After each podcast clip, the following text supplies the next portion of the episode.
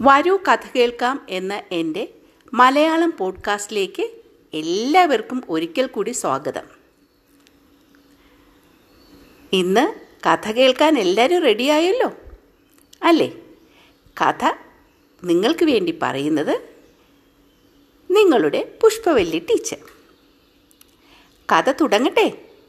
എല്ലാവരും റെഡിയായല്ലോ അല്ലേ? ആ ഇതാ കഥ കേട്ടുകൊള്ളൂ.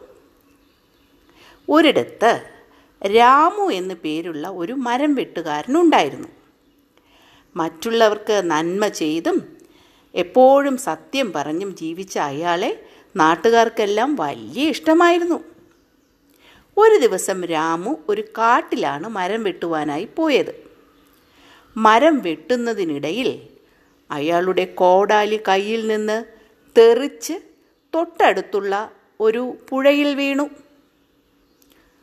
രാമു ഉടൻ തന്നെ പുഴയിലേക്ക് ചാടി മുങ്ങി തപ്പി നോക്കി. പക്ഷെ കോടാലി കിട്ടിയില്ല. ഇനി എങ്ങനെ മരം വെട്ടും? കരയ്ക്ക് കയറി അയാൾ വിഷമിച്ച് കരഞ്ഞുകൊണ്ടിരുന്നു. എനിക്കിനി മരം വെട്ടാൻ ഒരു നിവൃത്തിയുമില്ല. ആകെ ഉണ്ടായിരുന്ന ഒരു കോടാലി വെള്ളത്തിൽ വീണു. എന്തു ചെയ്യാൻ? പെട്ടെന്ന് നദിയിൽ ഒരു തിരയിളക്കം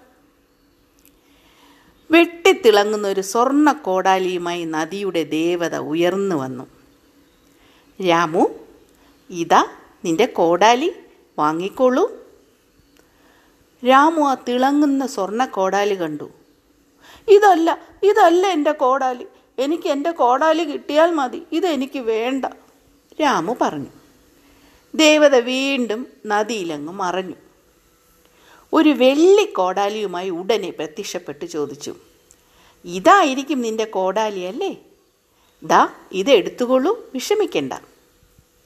അയ്യോ അല്ല ഇതും എന്റെ കോടാലി അല്ല. എനിക്ക് എന്റെ കോടാലി കിട്ടിയാൽ മതി. ദേവത വീണ്ടും മുങ്ങി ഉയർന്നു. മൂന്ന് കോടാലികളുമായി കരയിലേക്ക് കയറി വന്നു. ഒന്ന് സ്വർണക്കോടാലി രണ്ട് വെള്ളക്കോ വെള്ളിക്കോടാലി പിന്നെ മറ്റേത് രാമുവിന്റെ കോടാലി. ഇതിൽ നിന്റെ കോടാലി ഏതാണ്? അതെടുത്തുകൊള്ളൂ. രാമു ഒട്ടും സംശയിച്ചില്ല. തന്റെ പഴയ ഇരുമ്പ് കോടാലി തിരഞ്ഞെടുത്തു. അത് തിരികെ തന്നതിന് ദേവതയ്ക്ക് നന്ദിയും പറഞ്ഞു. അത് കണ്ടു സന്തുഷ്ടയായ ദേവത പറഞ്ഞു രാമു നിങ്ങൾ സത്യസന്ധനാണ്. അതിനുള്ള സമ്മാനമായി ഈ സ്വർണക്കോടാലിയും വെള്ളിക്കോടാലിയും കൂടി നിനക്ക് ഞാൻ സമ്മാനമായി നൽകുന്നു. സുഖമായി ജീവിക്കാനുള്ള അനുഗ്രഹവും തരുന്നു. ദേവത ഉടനെ നദിയിലേക്ക് മറഞ്ഞു.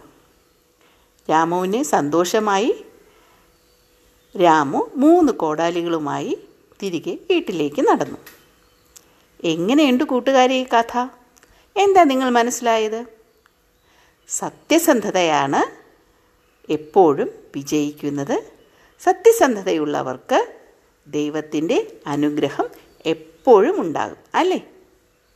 എന്ത് തന്നെ പ്രലോഭനങ്ങൾ ഉണ്ടായാലും സത്യം കൈവെടിയാൻ പാടില്ല എന്നാണ് ഈ കഥ നമ്മളെ പഠിപ്പിക്കുന്നത്. കൊള്ളാമല്ലോ കൊച്ചു കൂട്ടുകാരെ ഈ കഥ? ശരി എന്നാൽ ഇനി അടുത്ത കഥയുമായി ഞാൻ വേഗം വീണ്ടും വരും. അതുവരെ എല്ലാവരും സുഖമായും സന്തോഷമായും ഇരിക്കൂ. ഞാൻ നിങ്ങളുടെ പുഷ്പവല്ലി ടീച്ചർ.